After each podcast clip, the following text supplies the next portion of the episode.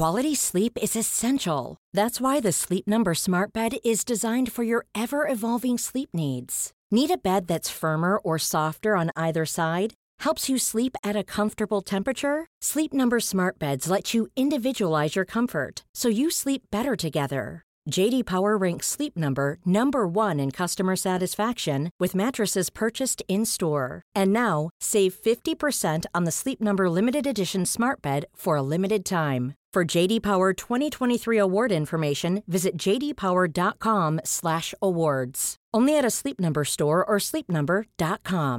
Hiring for your small business? If you're not looking for professionals on LinkedIn, you're looking in the wrong place. That's like looking for your car keys in a fish tank. LinkedIn helps you hire professionals you can't find anywhere else, even those who aren't actively searching for a new job but might be open to the perfect role. In a given month, over seventy percent of LinkedIn users don't even visit other leading job sites. So start looking in the right place. With LinkedIn, you can hire professionals like a professional. Post your free job on linkedin dot com slash people today.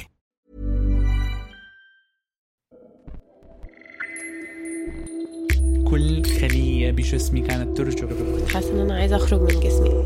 تجارب وحكايات عن الجسد والذات وما بينهما. هنا شبكة كيرنينج كلتشرز، تستمعون لبرنامج جسدي.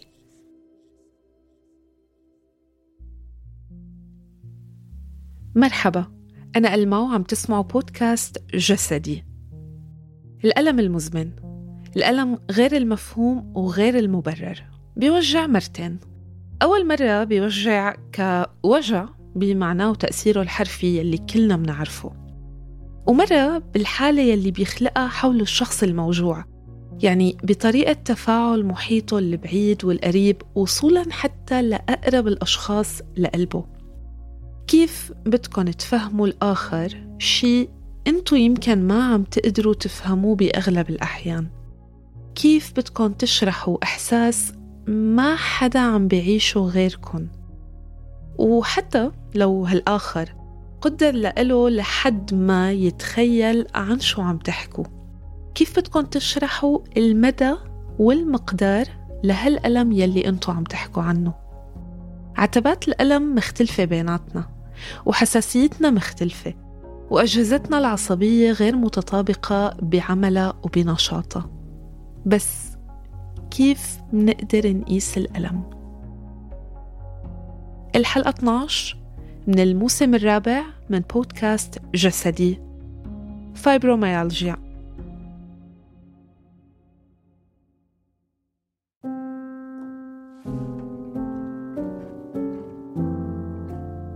لما قررت أكتب هالقصة قعدت قدام الكمبيوتر، وأول إشي عملته سألت جوجل ما هو الألم؟ كنت بدي أعمل مثل كتير كتاب ما بيعملوا بمقالاتهم وبكتاباتهم، بيدوروا على التعريف والمعنى لكلمة بتتمحور حولها فكرتهم. لا، أنا كنت بدي أشوف ضمن التعريفات اللي ممكن تطلع شو التوصيفات المستخدمة للألم.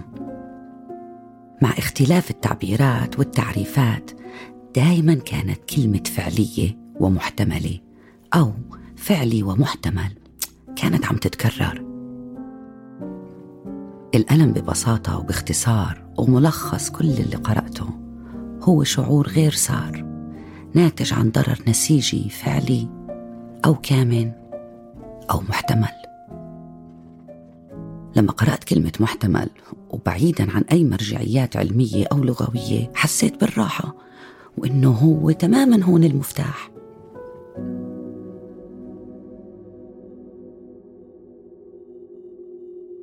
من فترة كنت عم أحكي لرفيقتي بالشغل إني كنت رايحة أعمل صورة رنين مغناطيسي لكتفي، وهيك شوية تف... حسيتها مش فاهمتني كتير. سألتها بعفوية عمرك عملتيه؟ جاوبتني باستغراب لأ، وكملنا حديث عادي. بس من وقتها، يعني من كم شهر لليوم، وأنا عم بفكر أكم مرة بحياتي عاملة تحاليل وفحوصات وصور ورنين مغناطيسي. فعلا مش عاملة تراكينج للموضوع، بس كتير كتير كتير. أول مرة بتذكرها كان عمري ستة عشر سنة، لعمودي الفقري ورقبتي. أول تخطيط قلب وقياس شهد مثلا عاملته بحياتي كان عمري تسعة. يمكن هالشي طبيعي جدا لأي شخص عنده أمراض معينة، خاصة إذا كانت خلقية وانولدت معه، بس لحدا يعتبر سليم وما حدا قدر يعطيه تشخيص مقلق فعليا عشان يفسر الآلام المستمرة عنده والغير منقطعة. غريبة شوي. وأنا صغيرة كنت عايشة بأجواء شديدة النظافة والتعقيم بسبب هوس أمي بالنظافة. هالشي اللي بعتقد أدى لأنه مناعتي بمحلات كتيرة تكون ضعيفة وأمرض كتير. لفترة طويلة كنت مقتنعة بإني بمرض كتير بسبب ضعف مقاومة جسمي. كمان كل عمري كان عندي مشاكل كولون ومعدة، والكل كان متأكد إنه مكمنها نفسي، ولحد كبير هالشي صحيح.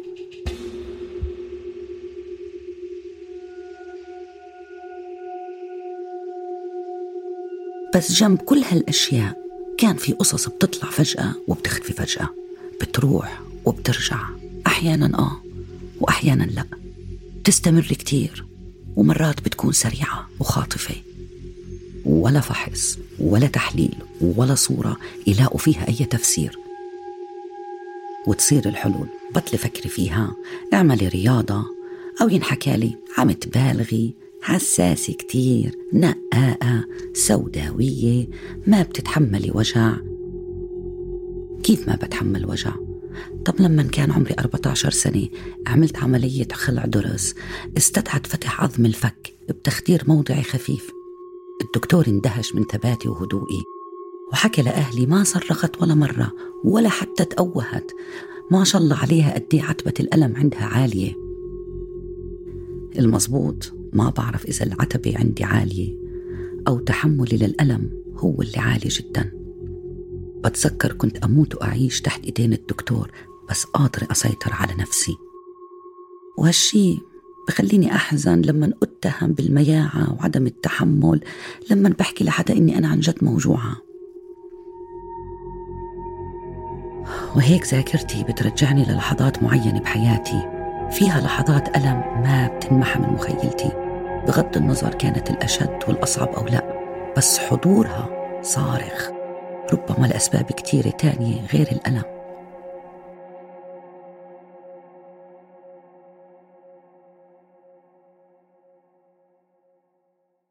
ولكن فكرة العيش مع الألم ليصير جزء من هويتك ويخطف تماماً اكتمال حضورك بحياتك وحياة الآخرين، ينمط صورتك أمام نفسك وأمام محيطك، مرعبة لا؟ أي ألم ظاهر مفهوم طبياً ومشخص ومعروف المنشأ، سواء بسبب أمراض بسيطة أو خطيرة أو قاتلة، هو ألم مبرر ومسموح فيه اجتماعياً. بس إنك تضل موجوع بدون سبب حقيقي وبدك الناس تتفهمك، مطلب يبدو شوي غريب بواقعنا. عبر سنين تعلمت إني ما أحكي عن وجعي اللي أنا مش فاهمته أصلاً لحدا. إذا أنا والأطباء ما عنا تفسير، كيف بدي أفسر وأقنع العالم حولي؟ أقرب الناس إلي، أختي، زوجي السابق، صديقاتي المقربات، كله كان ياخد ألمي على سبيل التندر والسخرية. يقلدوني لما أنوجع ويسألوني أسئلة تهكمية، ها شو عم يوجعك اليوم؟ سيدة الوجع الأولى، فلانة كل شي فيها بوجعها. هلا وين المشكلة؟ إني كنت أنا أجري في بلوم ذاتي وأحس إنه معاهم حق، وإنه التواجد حوالي مدعاة للإرهاق والسخرية، وإنه ألمي كتير. قبل ما أوعى وأبحث ودور وأعرف كتير أشياء، وحتى بعد ما عرفت غالباً بحتفظ بألمي لنفسي. المرات الوحيدة اللي الناس بتعرف عنه لما بيكون متداخل مع حياتي اليومية ومواعيد شغلي وبشكل ظاهر للعيان. وبما إنه زيارات الأطباء بالنسبة لإلي إشي مستمر ومتكرر وكتيرة، وهالزيارات طبعاً ملهاش أي علاقة بوسواس أو مخاوف، يعني ما بروح لأني خايف يكون معي إشي، لأنه غالباً ما عندي إشي، وإذا حتى صار بيكون إشي يعني ما بخوف، ما بيهدد الحياة. أنا بروح لأني طواقة ألاقي حلول وأفهم المشكلة وأوقف الألم.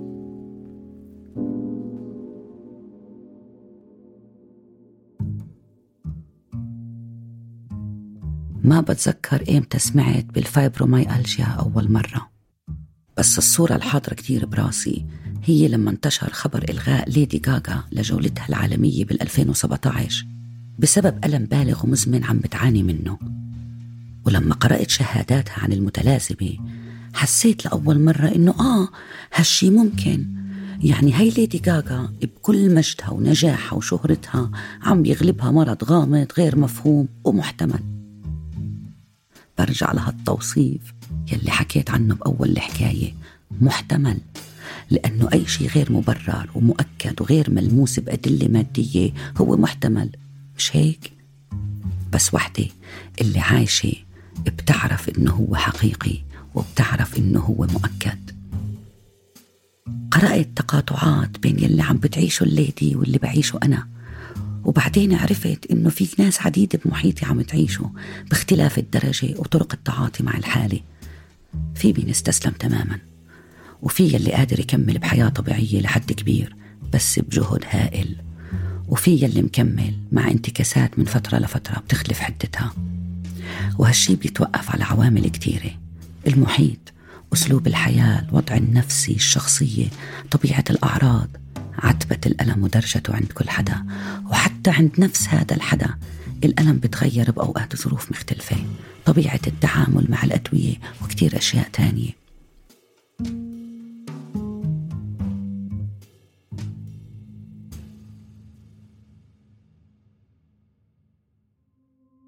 الفايبروميالجيا هو التهاب ليفي عضلي بيخلق ألم معمم ومزمن بالجسم، أوجاع وآلام بمناطق متعددة ما إلها تفسير منطقي أحياناً، وأحياناً إلها، بس كترتها أو وجودها من أصله مش كتير مفهوم. الفايبروميالجيا بيرتبط نوعاً ما بطبيعة الحال، وبيزيد من سوء التهابات الكولون والمفاصل والصداع النصفي، وبيخلق كآبة ومشاكل بالنوم. مشاكل النوم ممكن تيجي من أسباب كتيرة وغريبة، متلازمة السيقان المتململة مثلاً، وهي شعور بالانزعاج وعدم الارتياح بالأرجل بأوضاع الراحة، بخلي الواحد يضل عم بيحرك رجليه بحثاً عن التخلص من هالشعور يلي أنا مش قادر أسميه ألم، بس بخليني أقوم من عز النوم. هذا إذا نمت أصلاً. من صغري لليوم كنت أطلب أقعد على الممر بالطيارة، طول الوقت لازم أحرك رجلي، مدهم وارجع أطويهم وارجع أطويهم وارجع مدهم، وحركة لا تنقطع بحثاً عن شوية راحة. تعلمت على كبار إنه التقل الكبير عليهم أثناء النوم خاصة بخفف من شعور الانزعاج وبخليني أنام أفضل، لهيك بالشتوية بنام أحسن بكتير. الأغطية التقيلة على جسدي بتريحني.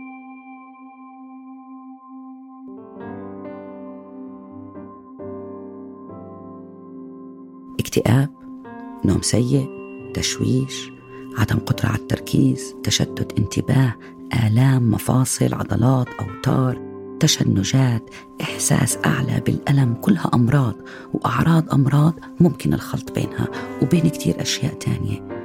لهيك تشخيص الفايبروميالجيا كتير صعب. لليوم كتار من الأطباء والعلماء بينظروا له على إنه أوهام نفسية ودائرة مفرغة من الوهم تخلقها ذاكرة ألم جسدية. يعني مع تكرار المحفزات العصبية بمناطق معينة بالجسم وتكرار العوارض لأيام وأسابيع وشهور وربما لسنوات، فمستشعرات الألم بتخلق ذاكرة مرضية بتدفع المريض ليتألم بمجرد تذكره إنه بيعاني من آلام غير مبررة وغير مفهومة، وبيغرق بدوامة الوهم. بس هل يلي عم بيبحث وبيدرس وعايش الحالة وحاسس بالوجع كبر أو صغير، قل أو كتر؟ تخيلوا معي تناموا فترة كافية لنقول ثمانية تسعة ساعات وتصحوا من النوم مرهقين متعبين كأنه هلأ مخلصين ركض ماراثون. تخيلوا ما يمرق لحظة بنهاركم ما فيها ألم بالجسد، مفاصل، عضلات، تيبس، شد، وخز، حرق. تخيلوا تصيروا تراقبوا الألم كيف عم يتنقل بجسمكم من محل لمحل، وكأنه عم تعملوا خريطة أو رسم بياني بنقط ملونة ومتوهجة. تخيلوا الطاقة والوقت اللي بضيع بدل ما تقضوه بأشياء أكتر فائدة وبهجة. تخيلوا أكتر لحظاتكم سعادة اللي مش قادرين توصلوا فيها لقمة الفرح لأنه في وجع عم بزن عليكم بنفس ذات هاللحظة. ومن جديد، المشكلة الحقيقية إنه مش دايما في سبب ولا دايما في تفسير، ومن هون بصير الموضوع حمله النفسي أكبر بكتير. لما ما في شي معين تلقي اللوم عليه ويقدر يفسر للعالم بين قوسين ضعفك وقلة حيلتك ودلعك.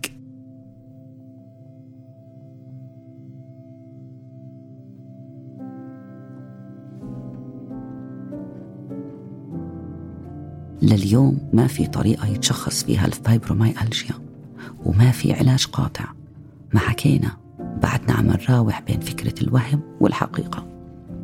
لليوم كتار من الأطباء بيتعاملوا بخفة مع الموضوع، والبعض أصلاً ما سامع فيه ولا مصدق بوجوده. والسؤال دايماً عند دكتور شو أروح ليشخص المرض؟ دكتور أعصاب، عظام، مفاصل؟ طب كيف بيتشخص؟ لحد هاي اللحظة بينعمل تحاليل وصور وفحوصات كتيرة ليستبعدوا أي أسباب عضوية، وبتتم مراجعة التاريخ الطبي للمريض ومتابعة حالته على مدى زمن واسع. بس هل هالشي جازم وحاسم ومريح لصاحب المعاناة؟ يمكن لا، بس على قليلة إذا عرف إنه السبب هو فايبروميالجيا بيقدر يهرب من لوم الذات والآخرين. العلاج؟ ما في علاج. منومات، مسكنات، أدوية اكتئاب، رياضة، بس مش الكل بيقدر يتعامل مع هالعلاجات بنفس السوية. أنا شخصياً العلاج اللي بلجأ له طبيعي، يوغا، مشي، تأمل، برقص. بلحظات الألم الفائق بترك كل شي عم بعمله، باخد مسكنات وببكي، ببكي كتير، وبدخل بحوار مع جسمي ليرقف فيي. ما وصلت لمضادات الاكتئاب وحاسة لسه قادرة أقاوم. امبارح كنت مع مجموعة أصحاب، صديقة بتحكي إن عم تعمل تحاليل وفحوصات وعم تبدأ علاقة جديدة مع جسمها بعد تجربة أليمة لحدا من محيطها خلتها تعيد التفكير. حكى لها صديق مشترك: احكي مع جسمك، افتحي أحاديث. أنا ما بعرف إذا هو كان عم يحكي عن جد أو عم يمزح، بس أنا لحظتها ابتسمت ابتسمت لأني كنت بدي أحكي له أنا لما أنوجع بحط إيدي على مطرح الوجع وبغني له أو بحكيه، بحن عليه وأحيانا بعصب عليه، وكثير أحيان بتوسل وبترجاه، بحاول أبوس الواو حرفيا وبنسى إنه أنا الطفلة صارت بعيدة كتير. المدهش إنه أحيانا بيرق وبحن وبيتلاشى، وأحياناً تاني بمدل لسانه بيقول لي: طريقك مسدود ولا مهرب. أما الضباب الذهني والتشتت فحكاية تانية تماماً. كل ما مرق الوقت أو زاد الألم، كل ما فكرة الصفاء صارت نقيضها، تشوشت كأنها جاية من كابوس قديم. بس الكابوس بضل كابوس، والحياة هي الحقيقة، حقيقتي يلي كتار عم بيحاولوا يقنعوني إنها وهم.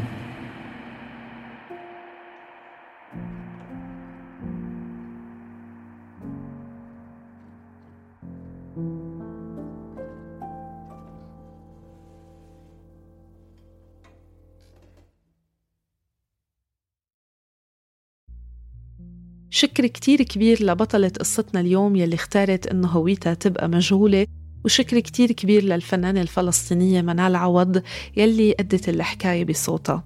شكر كتير كبير منا نحنا فريق الإعداد نيما صالحة وشهد بني عودة وأنا ألمى عنتابلي، ومن الصوت بول ألوف، ومن التسويق سمية أبو عبد الله.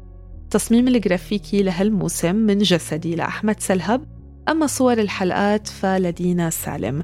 ما تنسوا إذا حبيتوا الحلقة إنكم تقيموها وتشاركوها لنقدر نوصل لأكبر عدد من المستمعين. انطرونا الخميس الجاي بحكاية جديدة، ومن هون لوقتها ضلوا بخير.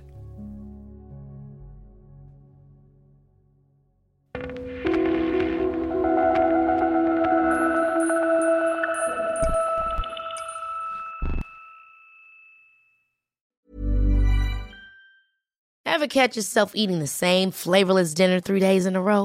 Dreaming of something better? Well, Hello Fresh is your guilt-free dream come true, baby. It's me, Keke Palmer.